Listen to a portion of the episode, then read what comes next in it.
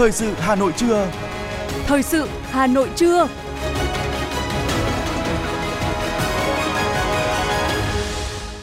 Kính chào và cảm ơn quý vị thính giả đang nghe chương trình thời sự của Đài Phát thanh Truyền hình Hà Nội. Chương trình trưa nay sẽ chuyển tới quý vị một số nội dung chính sau đây. Chủ tịch Hội đồng châu Âu đánh giá cao nỗ lực phòng chống tham nhũng của Việt Nam.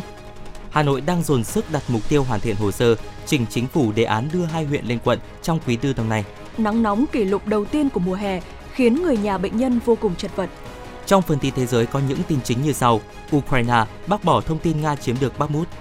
El Nino ảnh hưởng, nông dân Thái Lan được yêu cầu chỉ trồng một vụ lúa. Và sau đây là nội dung chi tiết. Thưa quý vị, vào ngày mai 22 tháng 5 năm 2023, thực hiện quy định của Hiến pháp và Luật Tổ chức Quốc hội, kỳ họp thứ 5 Quốc hội nước Cộng hòa xã hội chủ nghĩa Việt Nam khóa 15 sẽ khai mạc trọng thể tại nhà Quốc hội thủ đô Hà Nội. Trước giờ khai mạc kỳ họp, vào 7 giờ 15 phút, lãnh đạo Đảng, Nhà nước, Mặt trận Tổ quốc Việt Nam, các đại biểu Quốc hội đặt vòng hoa và vào lăng viếng Chủ tịch Hồ Chí Minh. Vào 8 giờ, Quốc hội tiến hành họp phiên chủ bị. Tại phiên họp, các đại biểu Quốc hội nghe Chủ tịch Quốc hội Vương Đình Huệ phát biểu, nghe Ủy viên Ban Thường vụ Quốc hội, Tổng thư ký Quốc hội, Chủ nhiệm Văn phòng Quốc hội Bùi Văn Cường báo cáo tiếp thu, giải trình, chỉnh lý dự kiến chương trình kỳ họp thứ 5 Quốc hội khóa 15. Sau đó, Quốc hội tiến hành thảo luận và biểu quyết thông qua chương trình kỳ họp thứ 5 Quốc hội khóa 15. Vào 9 giờ sáng cùng ngày, Quốc hội họp phiên khai mạc kỳ họp thứ 5 Quốc hội khóa 15 tại hội trường Diên Hồng, nhà Quốc hội. Tiếp tục các hoạt động trong khuôn khổ hội nghị G7 mở rộng, Thủ tướng Chính phủ Phạm Minh Chính đã có cuộc gặp với Chủ tịch Hội đồng châu Âu Charles Michel.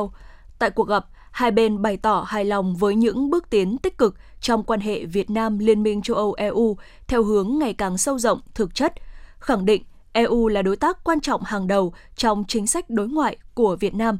Thủ tướng Phạm Minh Chính đề nghị hai bên thúc đẩy trao đổi đoàn các cấp, nhất là cấp cao, duy trì và phát huy hiệu quả các cơ chế hợp tác đối thoại trong khuôn khổ hiệp định khung đối tác và hợp tác toàn diện giữa Việt Nam EU. Thủ tướng đề nghị Chủ tịch Hội đồng châu Âu thúc đẩy nghị viện các nước thành viên sớm phê chuẩn Hiệp định Bảo hộ Đầu tư EVPA tạo bước đột phá trong hợp tác đầu tư giữa hai bên, đề nghị Hội đồng châu Âu có tiếng nói để EC sớm gỡ bỏ thẻ vàng IUU đối với xuất khẩu thủy sản của Việt Nam, đồng thời tiếp tục hỗ trợ Việt Nam chuyển đổi mô hình phát triển nghề cá hiện đại và bền vững. Chia sẻ với Thủ tướng Phạm Minh Chính, Chủ tịch Hội đồng châu Âu Charles Michel bày tỏ vui mừng trước những bước phát triển mạnh mẽ và sâu rộng của quan hệ Việt Nam-EU trên nhiều lĩnh vực, nhất là trao đổi, tiếp xúc cấp cao và các cấp hợp tác kinh tế thương mại đầu tư. Chủ tịch Hội đồng châu Âu đánh giá cao nỗ lực phòng chống tham nhũng của Việt Nam. Về vấn đề thẻ vàng đối với thủy sản Việt Nam, Chủ tịch Hội đồng châu Âu ghi nhận bước tiến mà hai bên đã đạt được trong xử lý vấn đề này. Thưa quý vị và các bạn, tại chương trình số 03 của Thành ủy Hà Nội về chỉnh trang đô thị, phát triển đô thị và kinh tế đô thị giai đoạn 2021-2025, thành phố Hà Nội đặt chỉ tiêu hoàn thành đề án đầu tư xây dựng huyện thành quận đến năm 2025 đối với 5 huyện Hoài Đức, Đông Anh, Thanh Trì, Gia Lâm và Đan Phượng.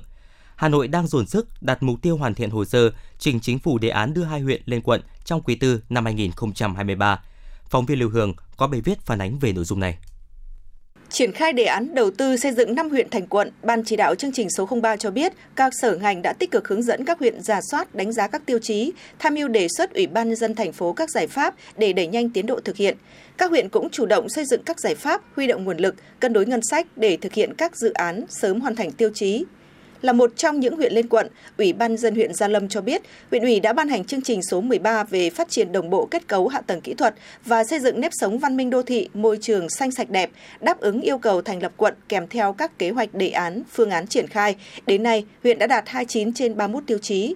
Tương tự, huyện Đông Anh cũng chủ động giả soát, xây dựng và ban hành 15 đề án thành phần, trong đó quy hoạch được xác định đi trước một bước, hạ tầng kỹ thuật, đặc biệt là hệ thống giao thông khung, giao thông kết nối được tập trung phát triển nhằm thúc đẩy kinh tế. Tại huyện Hoài Đức, việc đầu tư xây dựng huyện thành quận là nhiệm vụ trọng tâm xuyên suốt. Huyện đã chủ động triển khai nhiều dự án công trình thiết yếu phục vụ dân sinh như trường học, trạm y tế, nhà văn hóa, giao thông chiếu sáng, tiêu thoát nước, cây xanh, cải tạo các di tích, tăng cường kết nối hạ tầng các khu dân cư với các khu đô thị. Kết quả cụ thể đến nay, huyện Đông Anh đang dẫn đầu khi đạt 30 trên 31 tiêu chí, tiếp theo là huyện Gia Lâm đạt 29 trên 31 tiêu chí, các huyện Hoài Đức, Thanh Trì cùng đạt 25 trên 31 tiêu chí và huyện Đan Phượng là 21 trên 31 tiêu chí. Bí thư huyện ủy Đan Phượng Trần Đức Hải cho biết. Tập trung triển khai đồng bộ các nhiệm vụ giải pháp để duy trì nâng cao chất lượng 23 trên 28 chỉ tiêu nghị quyết đại hội đảng bộ huyện đã đạt được, đồng thời chỉ đạo quyết liệt hoàn thành các chỉ tiêu là tốc độ tăng trưởng giá trị xuất khẩu trên địa bàn 12,03% trở lên. Thứ hai là thu nhập bình quân đầu người đến năm 2025 phấn đấu đạt 95 triệu đồng trên người trên năm trở lên. Thứ ba là tốc độ tăng thu ngân sách trên địa bàn không bao gồm tiền thu sử dụng đất bình quân là tăng 30% trên năm. Thứ tư là tỷ lệ tổ dân phố được công nhận và giữ gìn danh hiệu tổ dân phố văn hóa và thứ năm là tuyến phố văn minh đô thị. Và phấn đấu đến năm 2025 thì hoàn thành 28 chỉ tiêu nghị quyết của Đại hội Đảng bộ lần thứ 24 đã đề ra. Theo Ban chỉ đạo chương trình số 03, việc triển khai đề án hiện đang còn một số khó khăn vướng mắc. Theo quy hoạch chung xây dựng thủ đô Hà Nội, bốn huyện Gia Lâm, Đông Anh, Đan Phượng vẫn còn một phần là khu vực nông thôn nằm ngoài phạm vi phát triển đô thị. Ngoài ra, theo báo cáo của các huyện, đến nay còn 8 tiêu chí do 6 sở ngành phụ trách đang vướng mắc trong việc xác định phương pháp tính toán và đang xin ý kiến hướng dẫn của bộ ngành chủ quản. Phó Chủ tịch Ủy ban nhân dân thành phố Dương Đức Tuấn cho biết. À, theo quy định của Quốc hội, Chính phủ, một huyện mà lên quận, thì toàn bộ lãnh thổ của huyện đó phải nằm trong khu vực quy hoạch phát triển đô thị. Đây là điều kiện ờ, rất là quan trọng. Thế mình hiểu rằng là cũng có những cái khu vực ờ, đô thị phát triển nén, như là phía đông vành đai 4 trên địa bàn huyện, nhưng mà phía tây vành đai 4 sẽ đưa vào trong khu vực phát triển đô thị, nhưng nó có thể là đô thị sinh thái cũng là mật độ rất là thấp, dân cư là thấp đâm ra là cái hướng đi của ờ, hướng đi ờ, định hướng phát triển của huyện Đan Phượng theo ủy ban thành phố thấy rằng là huyện Đan Phượng sẽ phải trở thành một ờ, khu vực phát triển đô thị sinh thái, phải giữ gìn bảo tồn và phát triển được văn hóa của của huyện từ từ từ trước đến nay. Thế và trở thành một cái khu vực phải khai thác rất là tốt cái cái khu vực phát triển của hữu ngạn sông Hồng và giao cắt ở vành đai 4 Chia sẻ về các khó khăn vướng mắc trong quá trình thực hiện, lãnh đạo Ủy ban dân huyện Gia Lâm cho biết, theo quy hoạch chung xây dựng thủ đô, huyện mới có khoảng 60% diện tích được quy hoạch xây dựng đô thị, chưa đảm bảo điều kiện thành lập quận, vì vậy cần phải điều chỉnh. Còn theo lãnh đạo huyện Hoài Đức, theo quy định đối với phường, dân số tối thiểu là 15.000 người, diện tích tối thiểu 5,5 km vuông. Nếu chuyển nguyên trạng từ xã thành phường thì diện tích phải đạt 50% tiêu chuẩn. Đối chiếu quy định trên, dự kiến 2024 huyện có 8 xã đáp ứng tiêu chí, 9 xã không đáp ứng về dân số, phải có giải pháp gia tăng dân số hoặc thực hiện sáp nhập chia tách. Ba xã không đạt cả chỉ tiêu về dân số và diện tích, phải có lộ trình sáp nhập đơn vị hành chính. Để tiếp tục tháo gỡ khó khăn, đẩy nhanh tiến độ thực hiện đề án, Ủy ban dân thành phố Hà Nội đã xây dựng kế hoạch triển khai các nội dung công việc tiếp theo, xác định các nội dung công việc yêu cầu về tiến độ thời gian, phân công nhiệm vụ và tiến độ cụ thể cho các sở ngành, Ủy ban nhân dân năm huyện và các đơn vị có liên quan để chủ động triển khai đảm bảo đúng tiến độ. Trong đó, thành phố xác định mốc thời gian hai huyện Đông Anh, Gia Lâm hoàn thiện hồ sơ, đề án báo cáo thành phố trong tháng 6 năm 2023, trình Hội đồng Nhân dân thành phố thông qua chủ trương trong tháng 7 năm 2023 hoàn thiện hồ sơ trình chính phủ trong quý 4 năm 2023. Với ba huyện còn lại, hoàn thiện hồ sơ báo cáo Ủy ban dân thành phố trong quý 2 năm 2024, trình Hội đồng Nhân dân thành phố thông qua trong quý 2 năm 2024 và hoàn thiện hồ sơ trình chính phủ trong năm 2025.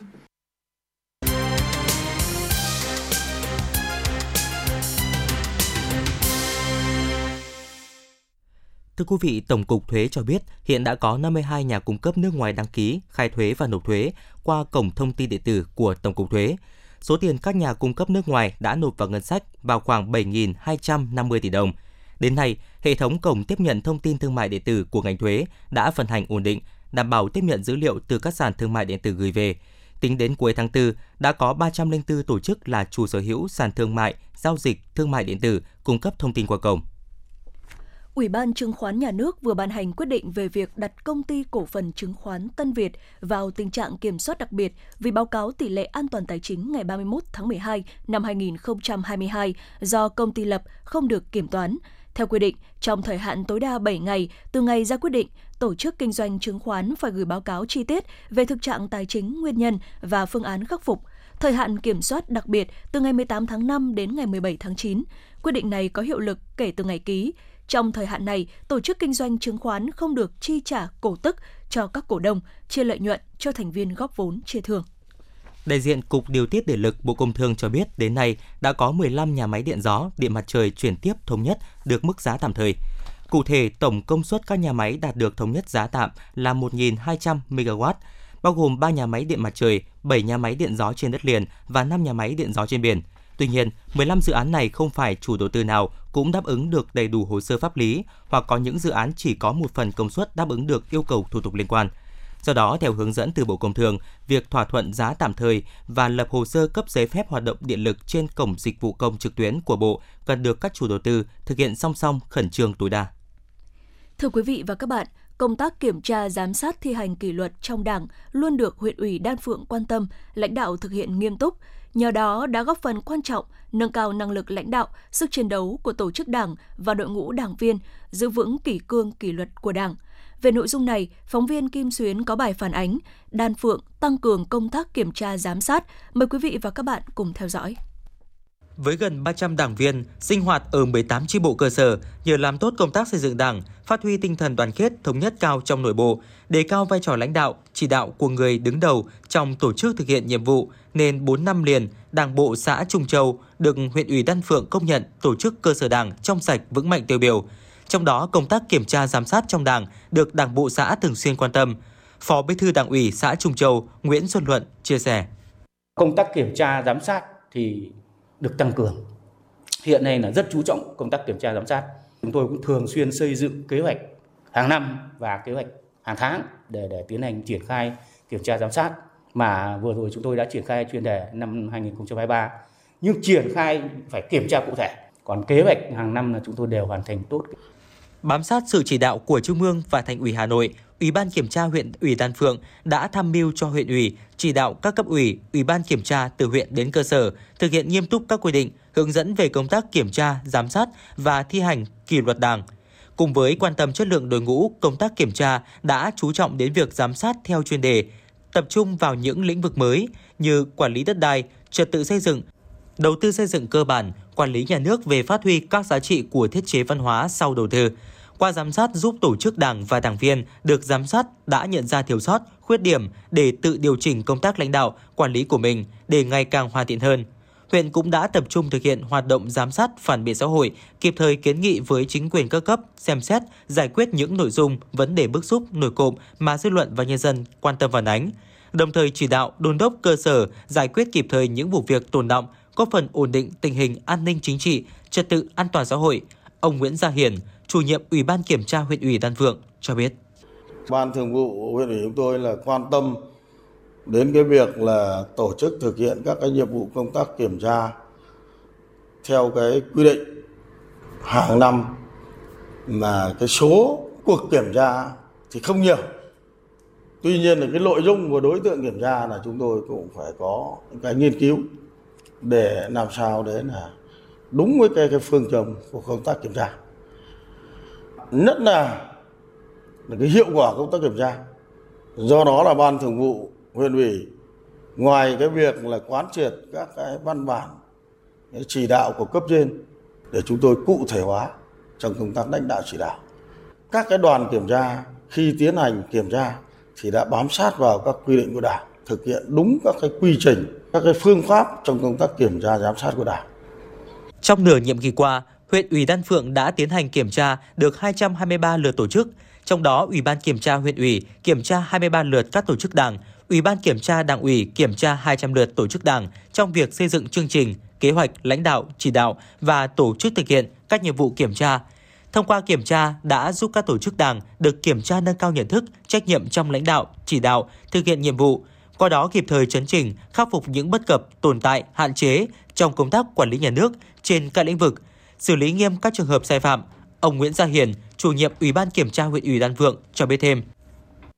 Sau mỗi cuộc kiểm tra thì cái chất lượng công tác kiểm tra được nâng lên và các kết luận kiểm tra thì nó sát, nó đúng và nó trúng với các cái tình hình à, của các cái đơn vị mà được kiểm tra. Trước đây thì chúng tôi là tái kiểm tra tái giám sát nhưng mà theo quy định số 22 thì thì trong nửa nhiệm kỳ qua là chúng tôi quan tâm đến cái việc là kiểm tra việc thực hiện các kết luận sau kiểm tra, sau giám sát, sau thanh tra. mà cái này là nó góp phần rất lớn trong cái công tác đấu tranh phòng chống tham nhũng tiêu cực. Nhờ làm tốt công tác kiểm tra giám sát nên đã tạo sự thống nhất cao trong Đảng bộ và hệ thống chính trị, góp phần thực hiện thắng lợi các mục tiêu phát triển kinh tế xã hội của huyện. Năm 2022, huyện Đan Phượng đã có 12 trên 15 xã đạt chuẩn nông thôn mới kiểu mẫu. Môi trường đầu tư kinh doanh từng bước được cải thiện. Huyện đã tập trung huy động mọi nguồn lực đầu tư phát triển đồng bộ hạ tầng kỹ thuật theo hướng hiện đại, từng bước xây dựng huyện thành quận, xã thành phường. Kết quả công tác kiểm tra, giám sát đã góp phần giáo dục, rèn luyện phẩm chất đạo đức, ý thức tổ chức kỷ luật, tinh thần trách nhiệm cho cán bộ, đảng viên. Chất lượng nhận xét, đánh giá tổ chức cơ sở đảng, đảng viên được nâng lên. Có đó tăng cường mối đoàn kết thống nhất trong nội bộ đảng, giữ vững an ninh chính trị, thúc đẩy kinh tế xã hội trên địa bàn.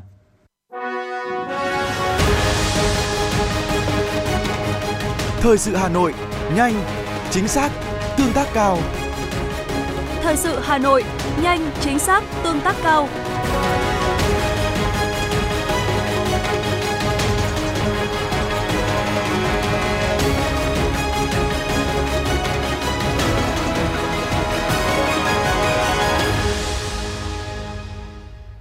Từ ngày 1 tháng 7 năm 2023 sẽ tăng lương cơ sở lên 1,8 triệu đồng một tháng.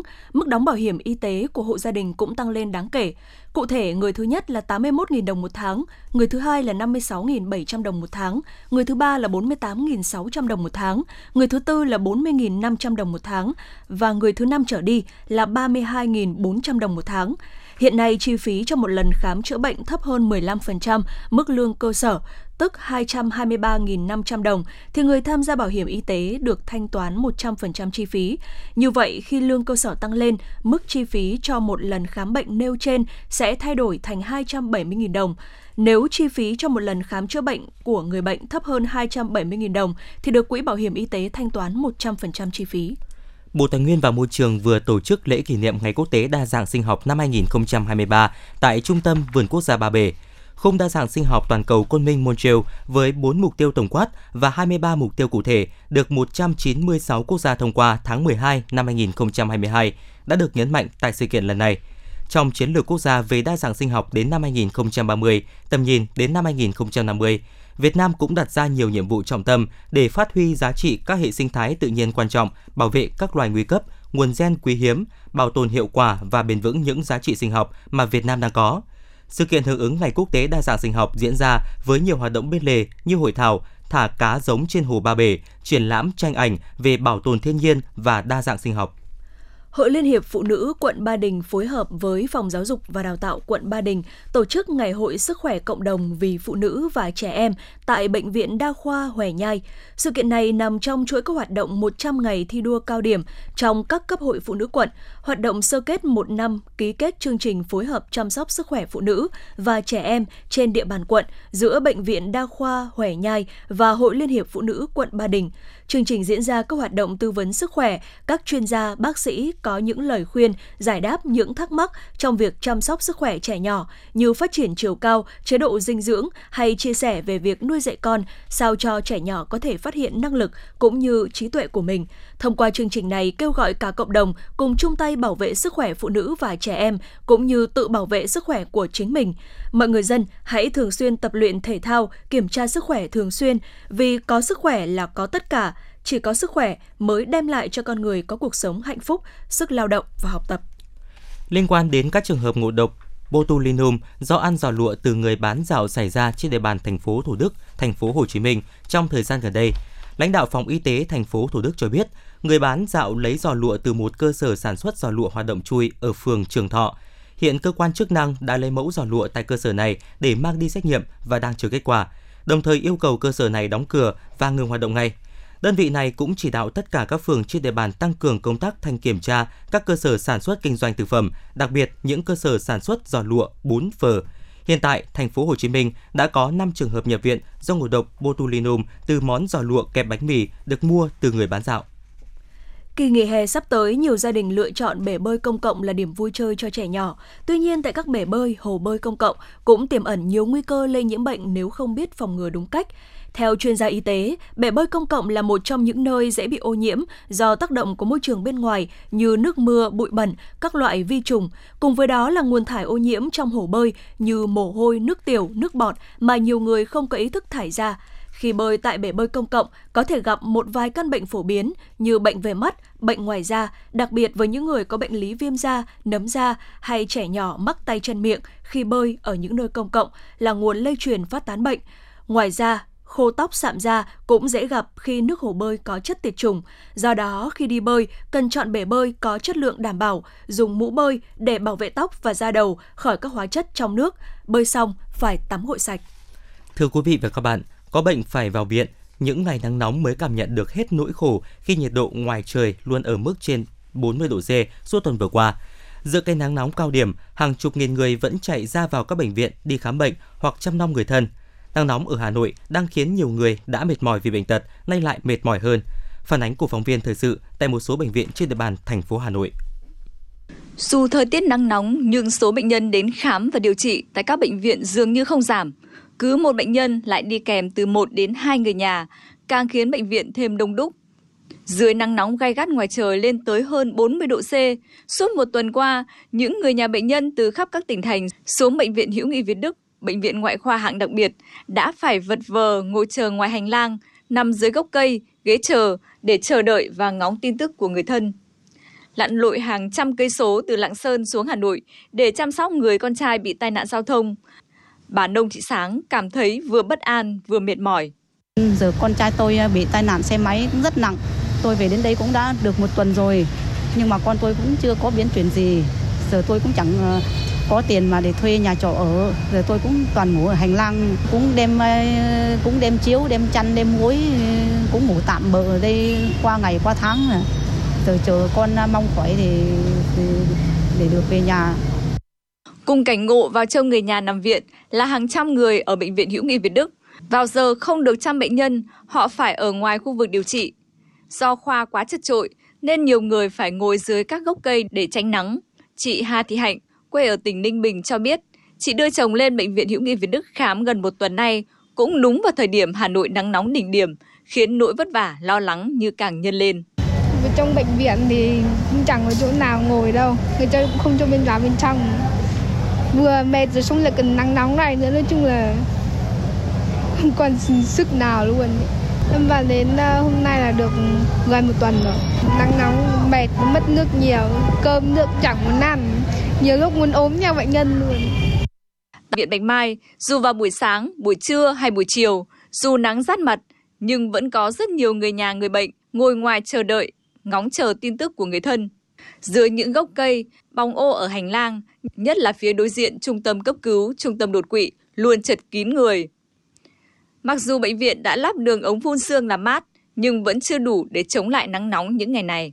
Tôi thấy là thực tế là cái người khỏe còn khó chịu, còn không nói đến người bệnh nữa. Để đường trông nom bệnh nhân thì chỉ một người, thế nếu mà giờ lên giờ xuống thì một người mặc cái áo xanh thôi.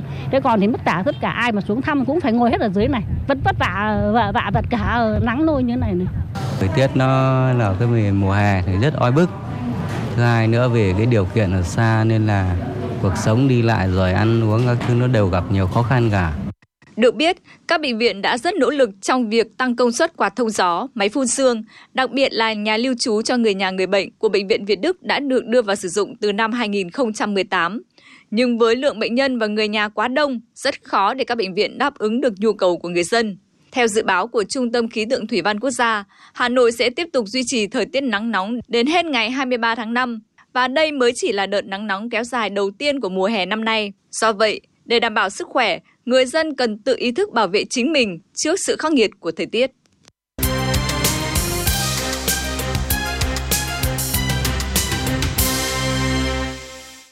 Xin được chuyển sang phần tin thế giới. Thưa quý vị, Điện Kremlin ngày 20 tháng 5 thông báo, Tổng thống Nga Vladimir Putin đã chúc mừng các thành viên của công ty quân sự tư nhân Wagner và các binh sĩ của lực lượng quân sự chính quy Nga khi giành quyền kiểm soát hoàn toàn thành phố Bakhmut ở vùng Donbass, miền đông Ukraine. Điện Kremlin cho biết, Tổng thống Vladimir Putin chúc mừng các nhóm tấn công của Wagner cũng như tất cả binh sĩ Nga, những người đã hỗ trợ cần thiết và bảo vệ hai bên sườn thành phố với việc hoàn thành chiến dịch kiểm soát Bakhmut. Thông báo của Bộ Quốc phòng Nga được đưa ra sau khi ông Yevgeny Prigozhin, người đứng đầu tập đoàn quân sự tư nhân Wagner, tuyên bố lực lượng này đã kiểm soát hoàn toàn thành phố Bakhmut từ ngày 20 tháng 5. Theo ông Prigozhin, những khu tòa nhà cao tầng cuối cùng mà lực lượng Ukraine cố thủ trong suốt thời gian vừa qua hiện đã thuộc sự kiểm soát của Nga. Phản ứng về thông tin mới nhất của ông chủ Wagner cho rằng đã chiếm được thành phố Bakhmut, người phát ngôn quân đội Ukraine Sergei Cherevati nói, điều này không đúng, các đơn vị của chúng tôi tiếp tục chiến đấu ở Bakhmut. Thứ trưởng Bộ Quốc phòng Ukraine Hanna Malia cũng cho hay, các lực lượng Nga đã giành được một số thắng lợi bên trong Bakhmut nhưng không kiểm soát được thành phố. Bakhmut thành phố khai thác muối với dân số 72.000 người trước xung đột, đã trở thành mặt trận giao tranh khốc liệt nhất trong nhiều tháng khi các lực lượng Nga gần như bao vây khu vực này. Ukraine cũng dồn binh lực để giữ thành phố này trước sức ép của hỏa lực Nga. Tổ chức Y tế Thế giới WHO cảnh báo có thể ghi nhận hơn 9 triệu ca tử vong mỗi năm liên quan đến biến đổi khí hậu vào cuối thế kỷ này. WHO nhấn mạnh, sự chậm chế thêm nữa trong những giải quyết vấn đề biến đổi khí hậu sẽ làm tăng thêm những rủi ro sức khỏe, phá hoại những tiến bộ hàng thập kỷ trong y tế toàn cầu và vi phạm các cam kết chung. Số ca tử vong liên quan đến các trận thiên tai như lũ lụt, hạn hán sẽ tăng lên, trong khi một số nơi đang bị hạn hán nghiêm trọng, những nơi khác phải vật lộn với lũ lụt. Nhiệt độ và lượng mưa thay đổi cũng có thể góp phần làm lây lan bệnh truyền nhiễm sang những khu vực mới. Trước những dự báo về thời tiết khắc nghiệt, ngành xuất khẩu gạo của Thái Lan lo ngại sẽ không đạt được mục tiêu 7,5 triệu tấn trong năm nay. Tại Thái Lan, nhiều tỉnh thành đã liên tục ghi nhận mức nhiệt độ trung bình trên 40 độ trong những ngày qua, khiến tình trạng hạn hán sắp tới ở nước này có thể nghiêm trọng hơn so với cùng kỳ các năm 2019 và 2020. Trong khi đó, lúa lại cần nhiều nước và phụ thuộc vào việc tưới tiêu cũng như phải có đủ lượng mưa. Do đó, cơ quan tài nguyên nước quốc gia Thái Lan chỉ có thể cung cấp nước cho nông dân trong vụ lúa đầu tiên bắt đầu từ mùa mưa. Chính vì thế, cơ quan này mong bà con nông dân hợp tác trồng các loại cây có khả năng chịu hạn để hạn chế tình trạng thiếu nước. Ngày hôm qua, hơn 36.000 người đã buộc phải rời bỏ nhà cửa do lũ lụt chết người ở khu vực Đông Bắc Italia. Nước dâng cao nuốt chửng thêm nhiều ngôi nhà và gây ra các vụ sạt lở đất mới, khiến nhiều ngôi làng bị cô lập. Trận mưa lớn vào đầu tuần này đã dẫn đến lũ lụt nghiêm trọng, khiến 14 người tử vong, biến đường phố ở các thành phố và thị trấn của vùng Emilia Romagna thành sông. Và khi mưa diễn ra nhiều hơn, chính quyền khu vực đã phải gia hạn cảnh báo đỏ về tình trạng thời tiết nguy hiểm đến ngày 21 tháng 5. Thủ tướng Italia Giorgia Meloni ngày 20 tháng 5 cho biết bà sẽ rời hội nghị thượng đỉnh G7 ở Nhật Bản sớm để giải quyết tình trạng khẩn cấp do lũ lụt.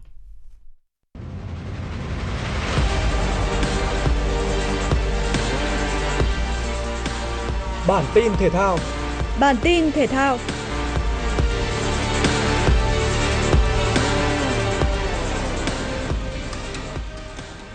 Sau thời gian V-League nghỉ nhường chỗ cho SEA Games 32, Viettel FC có cuộc so tài với câu lạc bộ Tốt Bele Bình Định trong khuôn khổ vòng 8 V-League 2023. Nhập cuộc thận trọng, cả Viettel và Tốt Bele Bình Định liên tiếp tạo ra những pha ăn miếng trả miếng với nhiều tình huống áp sát khung thành của nhau. Tuy nhiên, cầu thủ hai đội thiếu đi sự chính xác ở những tình huống quyết định để khai thông thế bế tắc. Hiệp một khép lại mà không có bàn thắng nào được ghi. Bước sang hiệp 2, đội bóng thủ đô là những người chơi lấn lướt hơn. Phút 58, từ tình huống tấn công biên, Trương Tiến Anh thực hiện quả tạt như đạt cho Hoàng Đức đánh đầu mở tỷ số cho Viettel. Phải chờ đến phút 84, Tottenham Bình Định mới có được bàn gỡ nhờ công của Hà Đức Trinh. Tưởng chừng trận đấu sẽ khép lại với tỷ số hòa một đều thì vào những phút bù giờ cuối cùng của trận đấu, Hoàng Đức có pha đánh đầu khiến bóng chạm người hậu vệ đối phương đi vào lưới, ấn định chiến thắng 2-1 cho Viettel. Ở trận đấu diễn ra trước đó, nhờ điểm tựa sân nhà Thiên Trường, câu lạc bộ Nam Định nhanh chóng tạo ra sự áp đảo trước Áo quân V-League 2022 là câu lạc bộ Hải Phòng. Ngay phút thứ tư, Namani dứt điểm cận thành mở tỷ số cho đoàn quân của huấn luyện viên Vũ Hồng Việt – có bàn thắng sớm, câu lạc bộ Nam Định thi đấu thêm phần tự tin hơn nhưng lại đáng tiếc khi liên tục bỏ lỡ các cơ hội ngon ăn. Phung phí cơ hội, câu lạc bộ Nam Định đã phải trả giá. Phút 39, Joseph Embade bên phía Hải Phòng đã dứt điểm gọn gàng trong thế đối mặt với thủ thành Trần Nguyên Mạnh. Đến phút 80, câu lạc bộ Nam Định có lợi thế khi Lê Trung Hiếu bên phía Hải Phòng nhận thẻ vàng thứ hai rời sân. Trong khoảng thời gian còn lại của trận đấu, đội chủ nhà gia tăng sức ép Tuy nhiên, những pha xử lý cuối cùng thiếu sắc bén khiến họ không thể có thêm được bàn thắng, qua đó đành chấp nhận trận hòa một đều. Trong trận đấu cùng giờ, câu lạc bộ Hà Tĩnh đánh rơi chiến thắng một cách đáng tiếc trước Sông Lam Nghệ An. Nguyễn Trung Học và Paulo Pinto đã giúp đội khách dẫn trước 2-0. Sau đó, Michael Olaha và Jordi Soladio đã gỡ hòa hai đều cho đội chủ sân Vinh. Vòng 37 ngoại hạng Anh, Arsenal có chuyến làm khách tới sân của Nottingham Forest. Được đánh giá cao hơn đội chủ nhà, đoàn quân của huấn luyện viên Mikel Arteta nhanh chóng chiếm quyền kiểm soát thế trận. Dù vậy, đội khách lại bất ngờ để thủng lưới trước. Phút 19, Agonizi ghi bàn mở tỷ số cho đội chủ sân City Ground. Đây cũng là bàn thắng duy nhất trong hiệp thi đấu đầu tiên. Sang hiệp 2, pháo thủ tiếp tục dồn các cầu thủ Nottingham Forest về phần sân nhà. Đội khách sở hữu thời lượng kiểm soát bóng lên tới 82% ở hiệp đấu này nhưng chỉ tung ra được 3 cú sút và không thể mang về bàn thắng. Trung cuộc, Arsenal để thua 0-1 trên sân của Nottingham Forest. Thất bại 0-1 khiến pháo thủ xếp ở vị trí thứ hai bảng xếp hạng khi vẫn kém Manchester City 4 điểm nhưng chỉ còn một trận đấu trong tay. Qua đó chính thức mất chức vô địch vào tay đội bóng áo xanh thành Manchester. Ở chiều ngược lại, 3 điểm vừa giành được giúp Nottingham Forest chính thức trụ hạng thành công sớm một vòng đấu. Theo dự báo của Trung tâm Dự báo Khí tượng Thủy văn Quốc gia, khu vực Hà Nội ngày và đêm nay có mây, đêm không mưa, ngày nắng nóng, có nơi nắng nóng gay gắt, chiều tối có mưa rào và rông vài nơi, gió nhẹ, nhiệt độ thấp nhất từ 27 đến 29 độ, nhiệt độ cao nhất từ 35 đến 38 độ, có nơi trên 38 độ. Quý thính giả vừa nghe chương trình thời sự của Đài Phát thanh Truyền hình Hà Nội, chỉ đạo nội dung Nguyễn Kim Khiêm, chỉ đạo sản xuất Nguyễn Tiến Dũng, tổ chức sản xuất Vương Truyền, đạo diễn Hoa Mai, phát thanh viên Quang Minh Thu Minh cùng kỹ thuật viên Kim Thoa thực hiện. Thân mến chào tạm biệt.